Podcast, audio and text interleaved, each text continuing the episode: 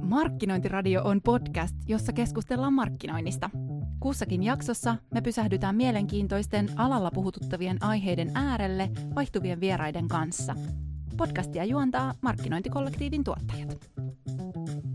Tällä kertaa Markkinointiradio saa ilon keskustella Emmi Mikkolan kanssa. Emmi toimii Fonektalla ja auttaa LinkedIn mainonnassa erikokoisia asiakkaita, media- ja mainostoimistoja ennen kaikkea mun viesti on se, että olkaa rohkeita, olkaa rohkeita sen sisällön kanssa. Siellä on kuitenkin aina tilaa ehdottomasti uusille näkemyksille, uusille toimialoille, uusille mainostajille. Pian me hypätään LinkedInin orgaanisen ja maksetun mainonnan balanssin tärkeisiin asioihin. Markkinointiradion tuotannossa sun seurana tällä kertaa Marika ja nyt ilo toivottaa Emmi Mikkola sut tervetulleeksi Markkinointiradion vieraaksi. Moikka! Kiitos kutsusta, mukava olla täällä. Me jutellaan tänään sun kanssa LinkedInistä. Sulla on linkkari mainontaa vinkkejä, mutta ennen kuin mennään siihen, niin mä haluaisin vähän esitellä sua kuulijoille. Sulla on aika mielenkiintoinen titteli. Sä toimit Fonektalla, niin kerroksä vähän, mistä sun arki koostuu? Joo, ja siis tämä mun sanahirviö titteli on LinkedIn Relationship Manager, nyt kun viittasit siihen, mä siis vihaan esitellä sitä sen takia, kun se aina jotenkin puuroutuu mun suussa, mutta tota, siis käytännössä se tarkoittaa sitä, että mä vastaan Suomessa LinkedIn Marketing Solutionsin, eli LinkedIn markkinoinnin mediamainostoimistosuhteista muun muassa. Ja, ja me tosiaan Fonecta edustaa siis ainoana ää, yrityksenä Suomessa LinkedIn mainontaa, tätä nimenomaan mainonnan liiketoimintaa, ja, ja taas sitten toki media- mainostoimistot tai vaikka digitoimistot voi sitten omille asiakkailleen tehdä LinkedIn mainontaa niin, että he taas sitten ikään kuin meidän median edustajana käyttää ikään kuin meidän tuomia sitten ekstraa ja laskutusta ja lisäpalikoita siihen mukaan, niin minä olen se, joka kouluttaa sitten nämä toimistot.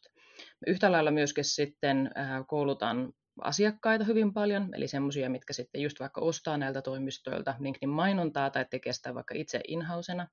Ja, ja sitten yhtä lailla myöskin sitten koulutan meidän Fonectan omaa henkilökuntaa ja, ja pidän myös sitten aika tiiviit langat yhteydessä suoraan tuonne LinkedIniin. Meillä on siellä ää, sekä Tukholmassa että sitten Lontoossa että Dublinissa semmoinen oma, voisiko sanoa, että Nuudikin tiimi, joka sitten LinkedInin päässä on ikään kuin meidän, meidän tukikohta, niin mun työhön kuuluu myös hyvin paljon sitä, että mä olen sitten heidän kanssaan tätä Suomen markkinaa kehittämässä.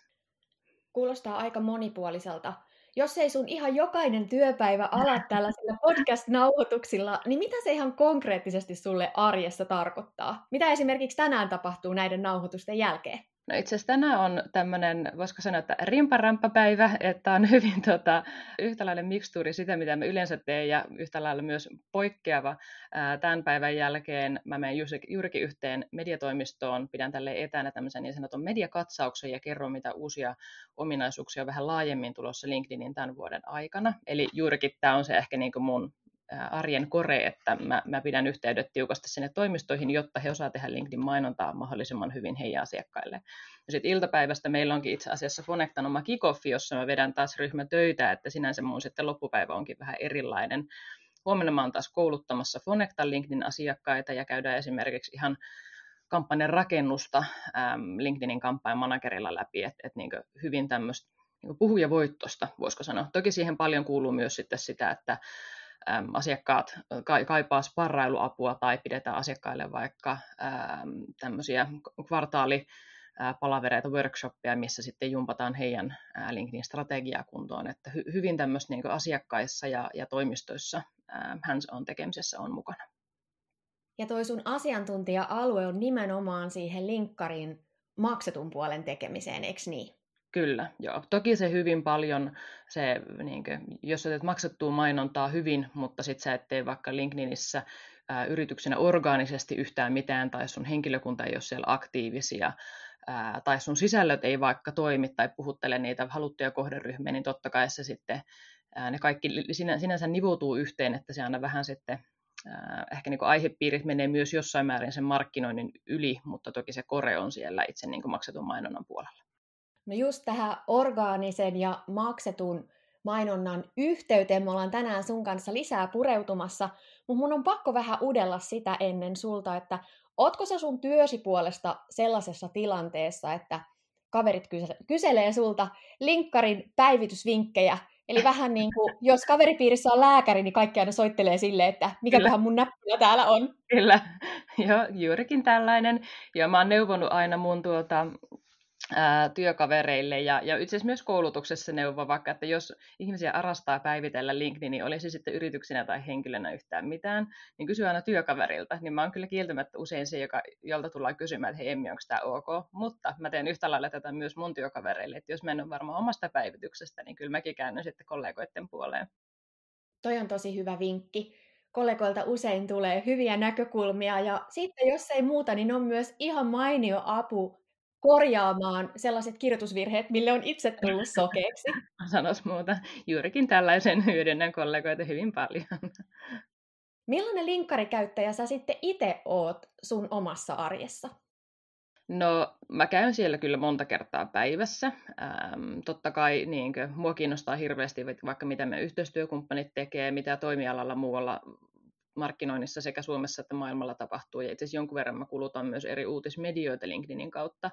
Mutta sitten taas se mun päivitystahti, niin musta tuntuu, että tämä on vähän tämmöinen suutarilapselle jo kenkiä tyyppinen, että mä oon siellä aika aktiivinen kommentoimaan ja, ja jossain määrin myös päivittään, mutta mä ehkä niin sanoisin, että joka toinen viikko tai jopa kerran kuukaudessa ainoastaan teen päivityksen sinne. Musta tuntuu, että tosi usein mulla se menee niin, että mä saan joku hyvä idean, ja sitten mä syötän sen suoraan lapaan tonne vaikka Fonectan yrityssivulle, ja ne päivitykset ehkä jotenkin pulpahtaa sinne muutaman mutkan kautta, mutta sitten harvemmin ne loppujen lopuksi päätyy ehkä sitten sinne mun omalle henkilökohtaiselle sivulle. Tämä kanava, mistä me sun kanssa nyt keskustellaan, on kuuluisa myös siitä, että sitä kautta voi vähän kurkkia ihmisten taustoja. Kyllä. Ja mun oli myös pakko tehdä sama, sama sulle, kun tästä jutellaan. Ja pisti silmään se, että sä oot ollut jo jonkun aikaa markkinointialalla, hmm. mutta sulla on taustaa ruoka-alalta ja ravintola-alalta. Kyllä. Miten sä oot päätynyt nykyisiin hommiin? Joo, kyllä. Siis mun täytyy sanoa, että tämä on tämmöinen klassinen... Ää nuoruusvuosien uran muutos, että mä oon siis itse asiassa ravintoloitsijan ja keittiömestarin tytär, ja se tulee vähän sieltä verenperintönä se ravintola-ala, ja mä vielä ehkä nuorempana kuvittelinkin, että mustakin ehkä tulee joskus hotelliomistaja tai ravintoloitsija tai jotain muuta vastaavaa, ja on siihen liittyen tota, kouluttautunutkin, ja, ja sitten tosiaan on ollut ennen oikeastaan viimeisenä työnä tähän nykytoimialaan liittyen, niin ollut tuolla BV-restaurantsilla, eli Björgin Tomi ravintoloissa myyntipalvelussa siellä myyntipäällikön tehtävissä, mutta sitten siitä jossain kohtaa, kun Tota, tuli uusi parisuhde ja puoliso ei tehnytkään ilta- ja viikonloppu vuorotyötä, kuten minä tein, niin se jotenkin sai ehkä semmoisen kimmokkeen, että ehkä joku semmoinen kiva, siisti päivätyö voisi olla kiva. Ja itse silloin mun mielestä Fonecta oli yksi semmoisista firmoista, mikä vaikutti musta tosi kivalta. Mä jotenkin tykkäsin siitä niin kuin, fiiliksestä ja meiningistä, minkä mä sain silloin, kun mä mietin, että mitä mä haluaisin alkaa tekemään. Ja mä oon hirveän kiitollinen siitä, että taas Fonectalla annettiin mulle mahdollisuus, vaikka mulla ei ollut tältä alalta mitään kokemusta, niin mä ehkä sitten sain, sain kuitenkin niin hakea kannukset kivasta firmasta, vaikka mulla ei ollut tosiaan alan koulutusta tai aiempaa kokemusta. Ja nyt sä oot sinne kotiutunut ja linkkarinkin mukaan aika monta vuotta siellä jo ollut. Kyllä, mulla tulee kahden kuukauden päästä kuusi vuotta täyteen. Toi sun alanvaihto tuo mulle myös mieleen ajatuksen siitä, että pitääkö paikkansa tämmöinen käsitys, että linkkari on vaan tietyn tyyppisten toimijoiden ja erityisesti ehkä niin kuin asiantuntijoiden käytössä tänä päivänä? Toi on tosi hyvä kysymys. Ehkä niin lähtökohtaisesti mm, periaatteessa joo, mutta sitten täytyy mun mielestä aina muistaa se, että ehkä sitten jos joku yritys tai käyttäjä löytää ehkä sen oman yleisön ja tavallaan äänen, voisiko sanoa, että tone of voicein siellä, ää, joka ei ole se ehkä niin tyypillinen tiedätkö, valkokaulus asiantuntija, niin silloinhan sun on helppo löydä siellä läpi, koska sulle ei välttämättä ole ja sä erotut siellä joukosta. Et esimerkiksi mun mielestä on tosi siis ilahduttavaa nähdä, että sinne on tullut ää, Suomeenkin ehkä niin vähän muita Pohjoismaiden jäljessä, muun muassa kiinteistövälittäjät. Ähm, siellä on myös paljon esimerkiksi niin taiteeseen liittyvää sisältöä, kulttuuriin liittyvää sisältöä, Ähm, sitten on toki niin kuin muita esimerkiksi tämmöisiä vaikka kodin rakentamiseen ja muuhun liittyvää sisältöä Suomessa tosi paljon. Ja, ja sitten täytyy muistaa myös se, että niin ehkä jos sä sanot asiantuntija, niin mulle tulee ekana mieleen nimenomaan tämä jakkupukukauluspaita asiantuntija jollain tämmöisellä siistillä sisätyötoimialalla, mutta onhan ne sitten vaikka LVI-asentajat tai lääkärit tai lastentarhahoitajat, asiantuntijoita niidenkin omalla alallaan, että se on ehkä vaan löydettävä se oikea kulma, että miten se sun juttu ja story sopii LinkedIniin, jotta se sitten löytää siellä omaan kuulijakunnan. Tosi hyvä täsmennys. Onko jotain muita tämän tyyppisiä harhaluuloja tai väärinkäsityksiä tuosta kanavasta vielä, mihin sä usein törmäät? No ehkä se, se on semmoinen, mihin törmää onneksi nykyään paljon vähemmän, mutta vielä ehkä pari vuotta sitten se tuli useamminkin esiin, on se, että LinkedIn on pelkkä rekrykanava kyllähän se niin kuin, varmasti niin kuin esimerkiksi minä olen tullut LinkedInin alun perin sen takia, koska mä halusin löytää uuden työpaikan ja vaihtaa alaa juurikin, mutta, mutta sitten se, miksi sä jäät sinne ja vierailet siellä useammin tai vaikka just päivittäin tai viikoittain tai kerran kuussa, niin yleensä se muuttuu taas sitten ajan myötä, että sitten kun sä oot ehkä löytänyt just vaikka valmistunut ja löytänyt työpaikan tai vaihtanut just työpaikkaa, niin, niin moni ehkä sitten siinä kohtaa löytääkin sieltä, että hei, täällä on muutakin mielenkiintoista sisältöä, että se ei ole vaan rekrykana kanava. Et ennen kaikkea vaikka miksi mä viihdyn LinkedInissä niin hyvin on se, että mä haluan kehittää itseäni, eli olla parempi tässä mun työssä ja mun toimialalla. Mä haluan lukea mun toimialan uutisia, eli selkeästi niin kuin, vähän niin kuin valistaa itseäni siitä, että mitä vaikka muuta tällä toimialalla tai mun asiakkaiden toimialalla vaikka tapahtuu. Ja sitten toki myöskin monilla on se verkostoitumiskulma siellä. Mun täytyy myöntää, että se verkostoituminen mulle henkilökohtaisesti on toki tärkeää, joo, mäkin on tietyllä tavalla myyntityössä, vaikka en ikään kuin myyjä olekaan, mutta ennen kaikkea mulle se on semmoinen itsensä kehittämisen ja osaamisen paikka. Et ei pelkkä rekrykanava. Toi verkostoituminen varmaan korostuu linkkarissa kanavana tosi monella. Mm. Se on myös hauska nähdä, miten se on ehkä suomalaisille helpompaakin klikkailla siellä ja kommentoida toisten juttuja, kuin sitten vaikka jossain fyysisesti kävellä toisen luo kysymään, että mitä sulle kuuluu. Sä oot ihan oikeassa siis mun mielestä kun nostetaan kulttuuri tai, tai suomalaisuuden siinä esiin, niin se on ihan totta, että semmoinen sosiaalinen minglaus on ehkä meille vähän vaikeaa suomalaisille, niin se, se tälleen tietokoneruudun välitykselle, niin se kynnys ei olekaan ehkä niin iso mennä juttelee jollekin vieraalle ihmiselle ja laittaa sille inmailia tai yksityisviestiä siellä, niin varmasti se laskee sitä kynnystä, kun sä et ole jotenkin itse siinä niin framilla samalla tavalla. Mua kiinnostaa sun näkemys, kun sä tuohon linkkariin oot vihkiytynyt, niin vielä LinkedInin sisällöstä. Toki siellä on koressa se, että millaista sisältöä ihmiset sinne luo, mutta mulla olisi semmoinen näppituntuma, että nyt myös koronan aikana niin linkkarin sisältö olisi ehkä aavistuksen verran pehmentynyt. Saaksa ajatuksesta kiinni? Voiko näin olla käynyt? Siis mä oon siis täysin samaa mieltä sun kanssa, musta se on ihanaa. Jotenkin aikaisemmin tiedätkö, yritykset ja, ja yksity, niin yksittäiset käyttäjät ehkä mietti sen sillä tavalla, että vitsit mun kovat kaulassa, tää on niin jännittävä paikka, kun täällä on näitä työalan ihmisiä ja kaikki on niin tiedätkö, osaavia ja korrektia ja kaikkea. Ja sit sä ehkä niin jotenkin assosioit siitä sen, että hei, tämä mun sisällönkin on pakko olla tietenkin täydellistä ja kiilotettua ja aivan mahtavaa.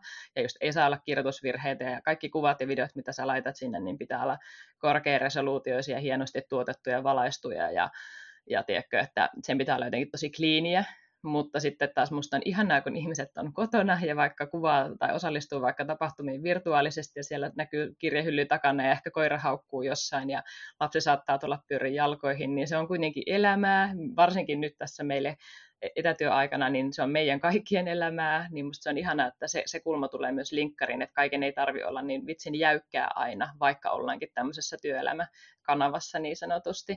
Ja mä oon huomannut myös, että yrityksillä selkeästi on laskenut kynnys vaikka tehdään videomainoksia tai vaikka just live-striimejä esimerkiksi LinkedIniin tämmöisistä vaikka kotistudioista, että nimenomaan kaiken ei tarvi olla aina niin kovin tuotettu, että sehän tarkoittaa vaan sitä, että sä ehkä saatat olla lukijalle helpommin lähestyttävä ää, yrityksenä tai käyttäjänä, kun se ei ole jotenkin tiedätkö, kaikki semmoisessa studiossa tehtyä.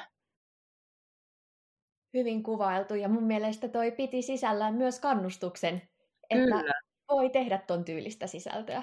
Kyllä, siis juurikin näin, joo, ehdottomasti. Ja siis mun mielestä niin kuin, kaikki me ollaan varmaan nähty niitä semmoisia videoklippejä, missä joku, olikohan se joku BBC-haastattelu jostain asiantuntijasta, missä lapsi juoksee siellä takana ja vaimo tulee hakemaan sitä muksua sieltä, silleen ovi välähtää auki ja sä oot jossain live-uutislähetyksessä, niin toki se on se toinen äärilaita siitä, mutta että sitten kyllä sä voit yhtä hyvin, hyvin tota, tehdä hyvää sisältöä sinne ihan kotimikillä tai vaikka kuulokkeilla ja puhelimellakin, että että niin sinne vaan käy, käytännössä joukkoon kyllä mahtuu monenlaista sisältöä joka lähtöön.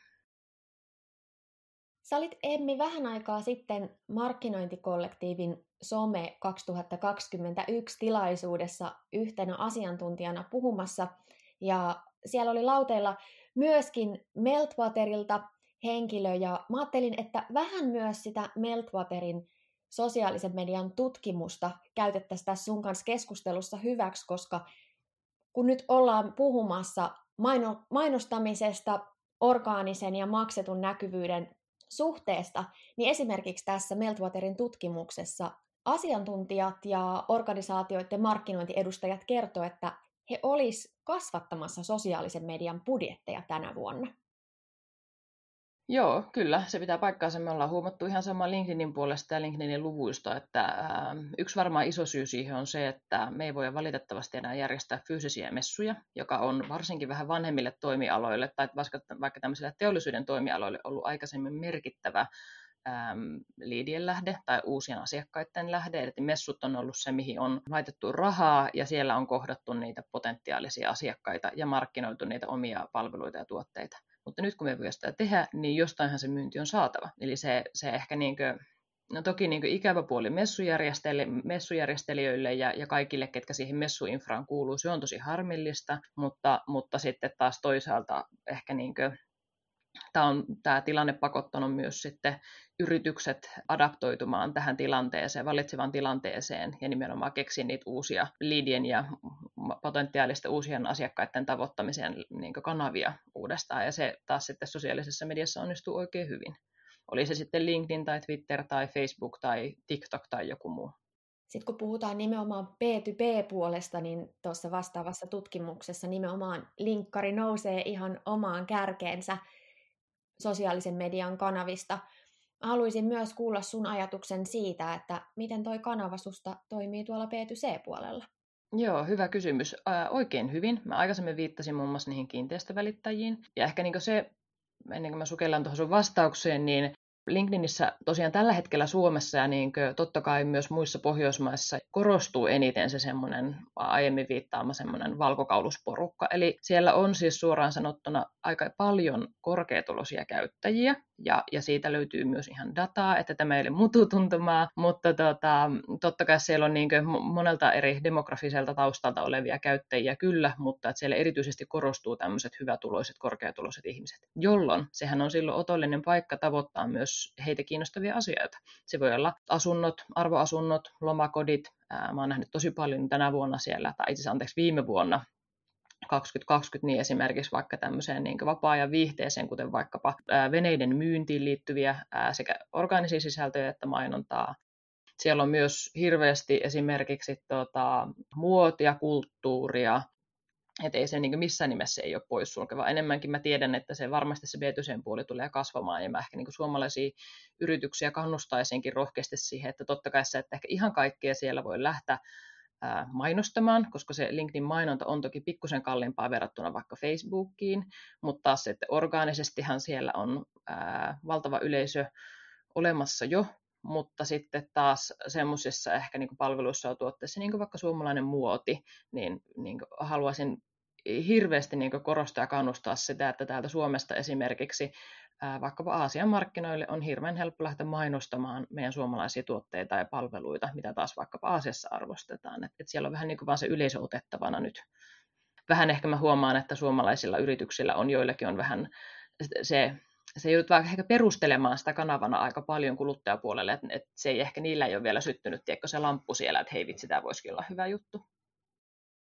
Testaamisen ja rohkeuden kautta. Kyllä, juurikin näin. No testaamisesta ja rohkeudesta, kun puhuttiin Emmi, niin mitäs nyt sitten tämä päivän kore-asia, se orgaanisen ja maksetun oikeanlaisen suhteen löytäminen tuolla linkkarissa. Mistä me lähdetään tässä teemassa liikkeelle?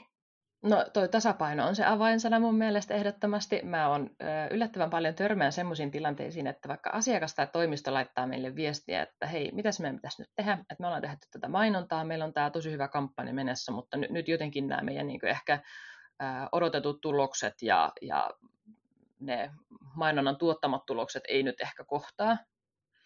Ähm, sitten totta kai täytyy aina miettiä se, että no onko sun odotukset realistisella tasolla, joo, mutta ja totta kai katsotaan niin semmoisia teknisiä asioita kampanjan liittyen, että oletko se vaikka pidannut sen tarpeeksi ää, niin oikealle tasolle tai onko sun budjetti sopiva, onko kohderyhmä ok näin, ää, ne tavallaan vakkariasiat siellä, mitä tsekataan, mutta sitten taas niin yllättävän usein törmää siihen, että jos mietit niin sitä lukijaa, kelle se mainonta on kohdennettu, ja jos oletetaan, että se kohderyhmä ei välttämättä tunne sun yritystä, tai se tuntee sut vähän, ää, mutta ei välttämättä tarpeeksi, mutta sä haluaisit itse mainostajana, että se sun kohderyhmä tuntee sut hyvin ja sun palvelut, että teistä voisi tulla ää, yhteistyökumppaneita, niin monesti käy se tilanne, että me lähdetään vaikka katsomaan sitä ää, mainostajan yrityssivua, niin siellä ei ole ollut vaikka mitään uutta päivitystä puoleen vuoteen. Siellä on pahimmillaan se yrityksen taustakuva ja profiilikuva jotenkin vähän huonolaatuinen ja pikselöitynyt, ja se näyttää siis suoraan sanottuna täysin keskeeräiseltä niin se ei ehkä herätä luottamusta, että sit jos itse mietit, kun vaikka selaat LinkedInia ja katsot jotain mainosta, joka kiinnostaa sua, niin sä joko klikkaat sitä mainosta, tai sitten sä klikkaat sinne mainostavan yrityksen yrityssivulle. Mutta jos se yrityssivu näyttää siltä, että heitä on aivan aavekaupunki, ja tiedot ei ole ehkä kauhean ajantasalla, niin se ehkä herättää sulle lukijana sen fiiliksi. Ainakin mulle tulee se olo, että no onkohan tämä nyt tiedätkö, ihan ajantasalla ja se, se ei välttämättä niin kuin, ainakaan nosta sitä kiinnostusta siitä en, enempää. Et se, se, että sä oot aktiivinen organisesti ja teet maksettua mainontaa, niin ne kulkee hyvin tiivisti käsi kädessä. Eli toi aika hyvä vertaus tämä aavekaupunki tai talo. Eli näytä siltä linkkarissa, että joku on kotona ja valot on päällä, täällä on lämmintä ja tänne on kiva tulla. Just näin, siis niinku tismalleen näin. Joo, ja sitten taas niinku päinvastoin, jos miettii se, että hei vitsi, sä oot tosi aktiivinen orgaanisesti, te teette hyvää sisältöä sinne sun henkilökuntaa aktiivista, aivan mahtavaa. Mutta sitten täytyy aina muistaa, että orgaanisesti sä et voi yrityksiä pakottaa sua seuraamaan tai käyttäjiä sua seuraamaan, Eli onko ne sun työntekijöiden connectionit ja sun yrityssivun seuraajat niitä oikeita tyyppejä? Onko siellä oikeita senioriteettitasoja, titteleitä, yrityksiä tai vaikka alueita? Eli jos olet vaikka suomalainen vientiyritys, niin että sä voi noin vaan päättää, että hei nyt sä organisesti tavoitat vaikka kohdemarkkinasta Ruotsista toimitusjohtajia. Eli sitten taas niin mainonta tulee siinä kohtaa siihen orgaanisen pariksi, kun se orgaaninen ei vaan enää tavoita tarpeeksi oikein tyyppistä porukkaa. Et siihen kannattaa niin ei kannata niin ehkä tuudittautua siihen, että hei mun yrityssivulla on 20 000 seuraajaa, mun henkilökunta on tosi aktiivisia, mutta sun henkilökunnan omat connectionit LinkedInissä on todennäköisesti jo olemassa olevia asiakkaita, heidän entisiä koulukavereita. Sä et voi tavallaan niihin vaikuttaa millään muulla kuin sitten maksetulla mainonnalla. Tuossa tuli aika hyvä tarkistuslista. Nyt sitten jos hälytyskellot alkaa soimaan, sieltä laittaa sivun siihen kuntoon, että elämältä näyttää, mutta mitäs noi seuraajamäärät ja seuraajaprofiiliin, niin mitä siihen voisi parhaiten vaikuttaa? No se on toki niinkö, äh, hidasta ja systemaattista työtä, jos miettii nyt ihan vaikka seuraajamäärän kasvattamista, oli se sitten kyse susta yksittäisenä henkilönä, niin käyttäjänä vai, tai sitten sun yrityksestä. Mä en suosittelisi tekemään tämmöisiä seuraajakampanjoita, että hei nyt mä teen mainoskampanjaa, jolla haetaan uusia seuraajia. Se ei ole ehkä kauhean kauaskantosta vaan enemmänkin se, että se tulee systemaattisesti siitä, että sä teet hyvää sisältöä, joka puhuttelee sitä sun kohderyhmää, ketä sä haluat tavoitella. Eli mieti aina, että se on kahden kauppa, että alatko sinä niin henkilönä seuraamaan yritystä, joka ei tee sun mielestä sulle se niin kuin, mielenkiintoista sisältöä. Tai alatko tilaamaan minkä yrityksen vaikka uutiskirjettä sun sähköpostin, jos ei se kiinnosta sua mitenkään. Sillä on ihan hirveän iso merkitys, että sen, sun pitää ikään kuin antaa joku lupaus, arvolupaus sille lukijalle, että hei, sun kannattaa mua seurata, koska mä teen näin hyvää sisältöä. Ja, ja tosiaan ka- kaikki niin kuin, tämmöinen vaikka seuraamäärien kasvattaminen, se vaan vie aikaa yksinkertaisesti, että, että mä seuraisin niitä ihan siis vuositasolla, puolivuositasolla, mutta esimerkiksi kuukausitasolla niitä on mun mielestä aika turha lähteä seuraamaan tai mittaroimaan.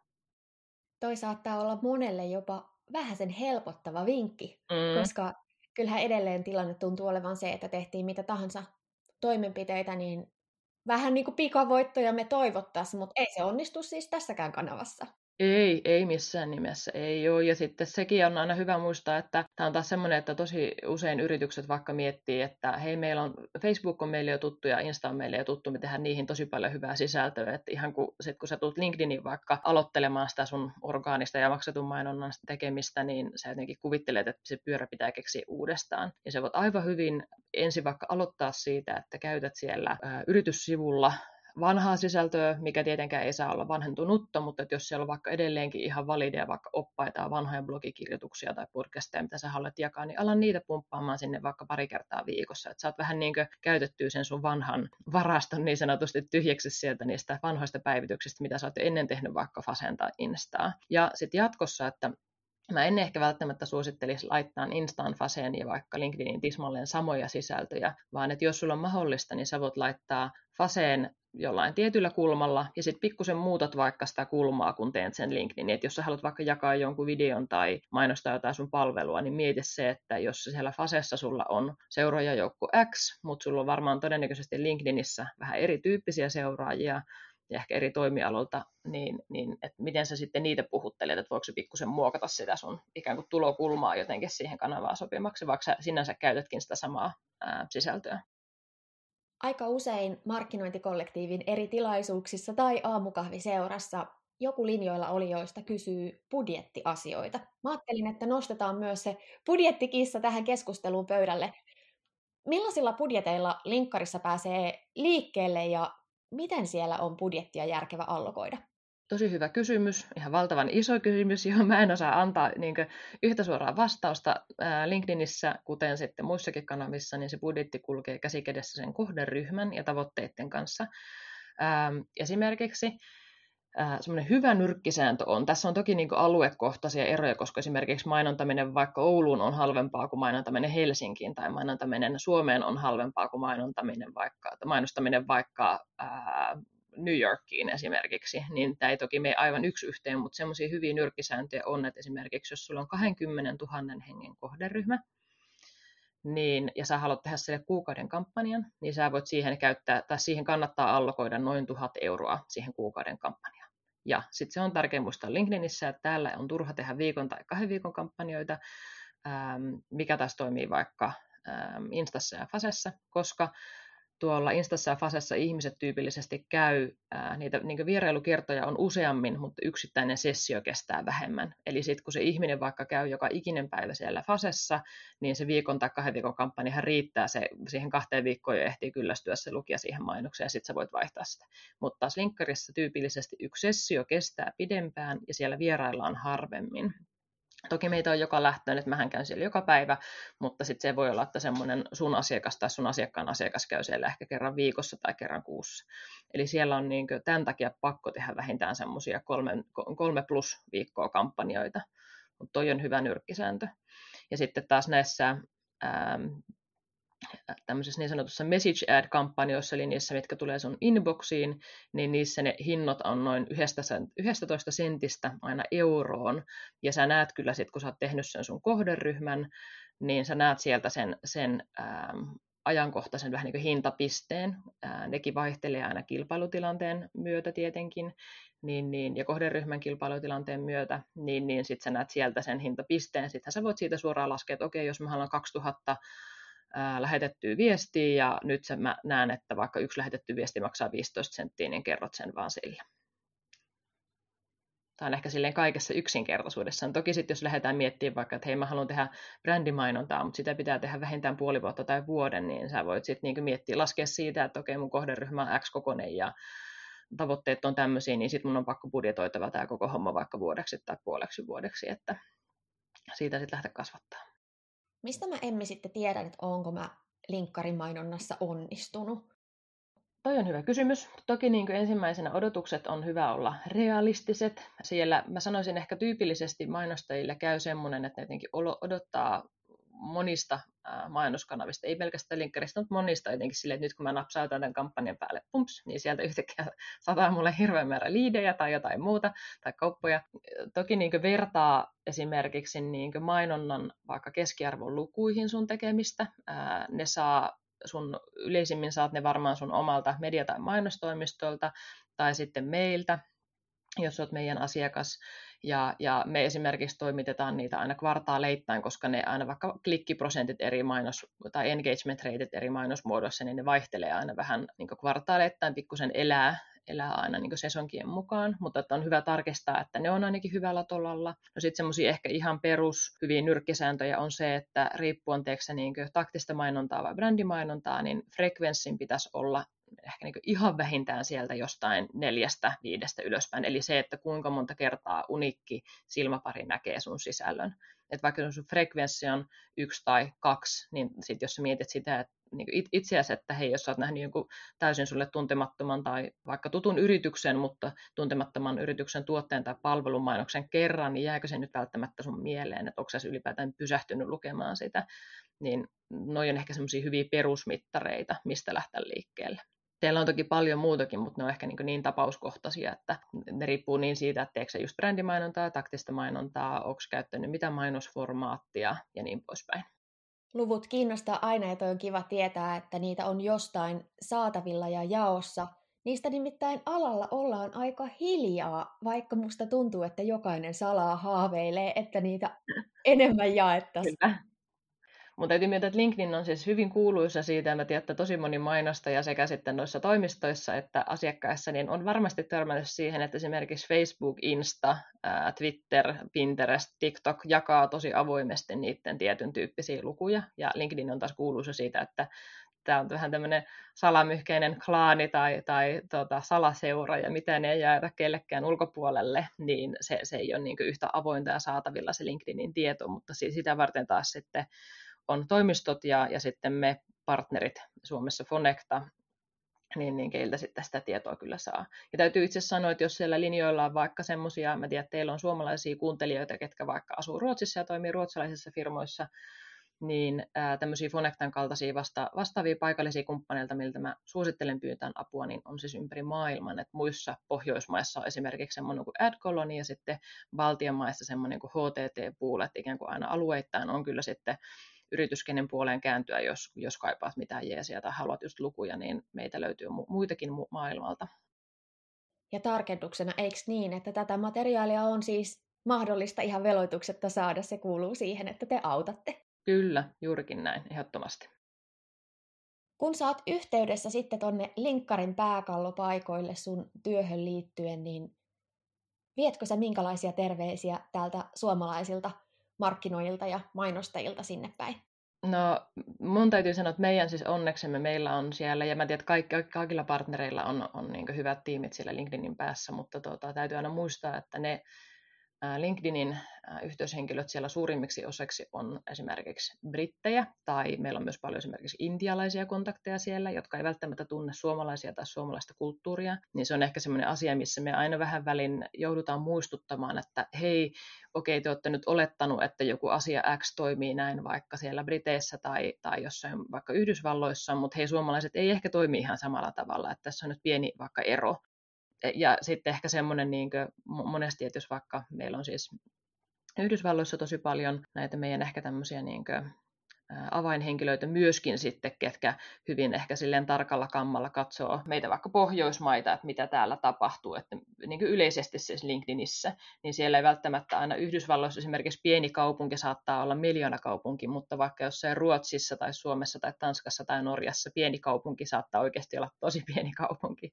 Et välillä heidät pitää ehkä niin suhteuttaa siihen, että, että meillä tosiaankin vaikka suomalainen suurkaupunki, jos nyt laskee pois Helsingin, Vantaan ja Espoon ja puhutaan vaikka Oulusta, Turusta tai Tampereelta, niin ei siellä ole tiedätkö, satoja tuhansia käyttäjiä vaikka niin LinkedInissä. Et niin kuin, nämä on ehkä vähän sellaisia realiteetteja, mihin meidän pitää aina muistaa heitä herättämään. Mutta siis täytyy sanoa, että siellä LinkedInin päässä ihan hirveästi tykätään esimerkiksi meistä suomalaisista. Me ollaan aika tämmöisiä jämptiä ja suoraan asiaan meneviä ihmisiä ja hyvin tämmöistä niin toiminnan kansaa niin se on ehkä yleisesti semmoinen, että me, ainakin mä koen, että sekä niin LinkedInillä Suomessa, suomalaiset työntekijät että sitten suomalaiset yhteistyökumppanit on, on kyllä sille hyvin pidettyjä siellä.